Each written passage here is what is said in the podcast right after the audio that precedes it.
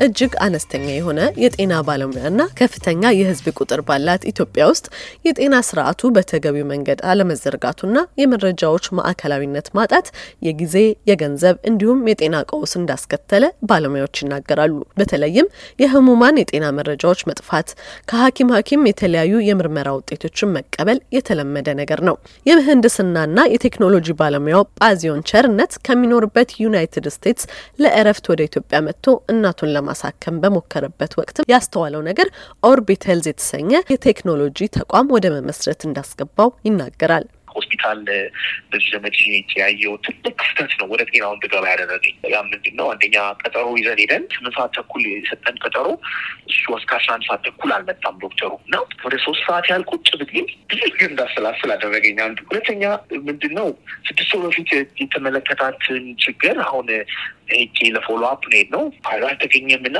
እንደ አዲስ ነው ሲያክማት የነበረው እና ሴት እንዴት ነው የሚሆነው? ያው ሕክምና continuity ያለው ሻለው ነው የሚመጣው ወይም ደግሞ የባሰበት ነው የሚመጣው። ያንድ ማድረግ የሚያስችል ግን የ information የ data management አለመኖሩ እዛ ሆስፒታል ላይ seriously area እንድንመለከቱ አደረገን እና አንድ small team አቋቋምንና አጠናን ኢንዱስትሪውን። ምንድን ነው ቻሌንጁ? የሁሉም challenge ነው? የኢትዮጵያ ብቻ ነው? የ Sub-Saharan አፍሪካ challenge ነው? የሆስፒታሎች የትኞቹ ነው? የግሉ ነው? የመንግስቱ ነው? የክሊኒኮች ችግር ነው? እና ይህን ካጠናን በኋላ ነው ሞዴል መቅረጽ የጀመርነው እና እኔም ወደ ውጭ ተመልሼ ስሄድ care እንዴት ነው deliver የሚደረገው? ሆስፒታል እንደምታውቂው በውጭ ዓለም የሚያክመኝ ዶክተር ለአምስት ስድስት ዓመት አክሞኛል። በየዓመቱ ለ checkup ሁሉ ፋይሌ እጁ ላይ አለ። information ኦች ሁሉ ተቀናጅተው system ውስጥ አሉ። ሳይብስ አንድን ነገር አስቀድሞ መድረስ ይቻላል፣ ቶሎ መዳን ይቻላል እና ያንን አሰራር በቴክኖሎጂ አያይዘን ለምን አናመጣም የሚለውን ነገር አሰብን እና የብዙዎችን ሀገር ችግር መፍታት እንችላለን የሚለውን ራዕይ ይዘን ነው ሰንቀን የተነሳ ነው። ጳዚዮን Orbit Health አሁን ላይ የሚታዩ የጤና መረጃ ክፍተቶችን በመምላትና የቴክኖሎጂ ስርዓቱን የመዘርጋት ሂደቱን መጀመሩን እንዲህ ያስረዳል። ለምሳሌ አንድ ሰው ተነስቶ ጥቁር አንበሳ ይሄዳል ልበል እና process ኡ ምንድን ነው? መጀመሪያ ይመዘገባል፣ ካርድ ይወጣለታል፣ ከዛ ፋይል ይከፈትለታል እና ታክሞ ይሄዳል። ለአይን ሕክምና ሄደው እንበል። ይህ ሰውዬ ከዛ ደግሞ እግሩን ያመውና ሌላ ቦታ ሄዳል፣ አለርት ሄደ ልበልሽ። አሁን ባለው አሰራር ሁለቱም ጋር ሲሄድ እንደ አዲስ ታካሚ ነው የሚታከመው።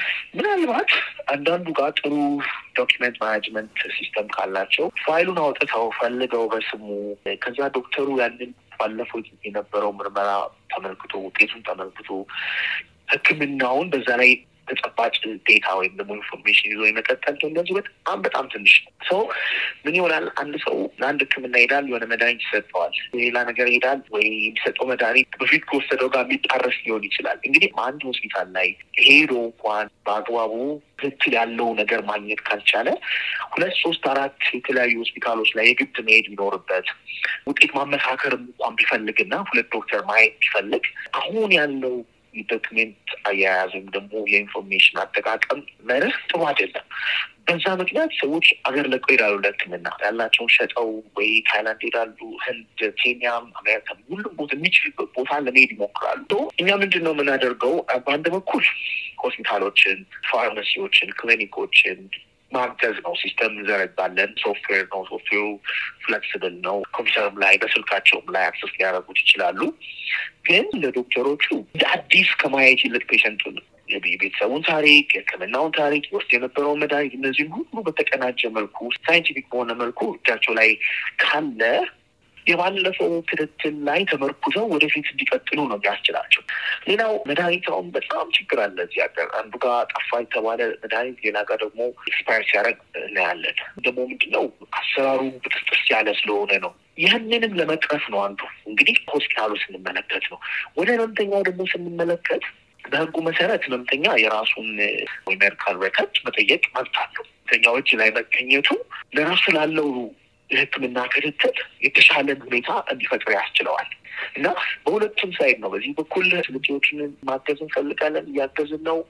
አሁን ወደ ሶስት መቶ ሀምሳ ሺህ በላይ medical record ኦች የተለያዩ facility ዎች ጋር በእኛ system manage ይደረጋል። Orbit Health ሐኪሞችንም ከህሙማን ጋር በርቀት የህክምና ዘዴ የሚገናኙበትንም ስርዓት እያመቻቸ ሲሆን በተጨማሪም በአሁን ሰዓትም በህክምና ቴክኖሎጂ ዘርፍ የሚሰሩ አስራ አምስት ተቋማትን የአራት ወር የቴክኖሎጂ ልምምድና ስልጠና መርሃ ግብር ከ Mastercard Foundation ጋር በትብብር እያስኬደ ይገኛል። ፕሮግራሙ ምንድነው? ቅርጽ ያለው ጠና ያለው ስለ ቢዝነስ ሀሳብን እንዴት ነው ወደ ስራ የምንቀይረው እንዴት አድርገን team መመስረት እንችላለን። ተግባራዊ ችግሮች መፍታት የሚችሉ ሰዎች ምን ይመስላሉ?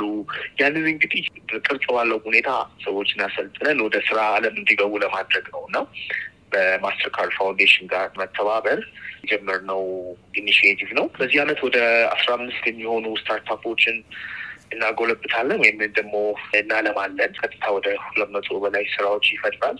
professional ስራዎች የሚቀጥሉት አመታት በኋላ ግን ይህንን ቁጥር እየጨመረ ሌሎች ክፍላት ሀገራትን ለማስፋት ፕላን አለን። በጳዚዮን ቸርነትና ኢትዮጵያ ውስጥ ባገኘው የስራ አጋሩ ግሩም አሰፋ የተመሰረተው Orbit Health እስካሁን ድረስ የሶስት መቶ ሺህ ህሙማን መረጃ ማዕከላዊ በሆነ የቴክኖሎጂ ስርዓት ውስጥ የመዘገበ ሲሆን ከሶስት ሚሊዮን በላይ የሚሆኑ የመድኃኒት ማዘጃዎች መመዝገባቸውንም ጳዚዮን ጨምሮ አስታውቋል። ለአሜሪካ ድምጽ ዘገባ ኤደን ገረመው ከዋሽንግተን ዲሲ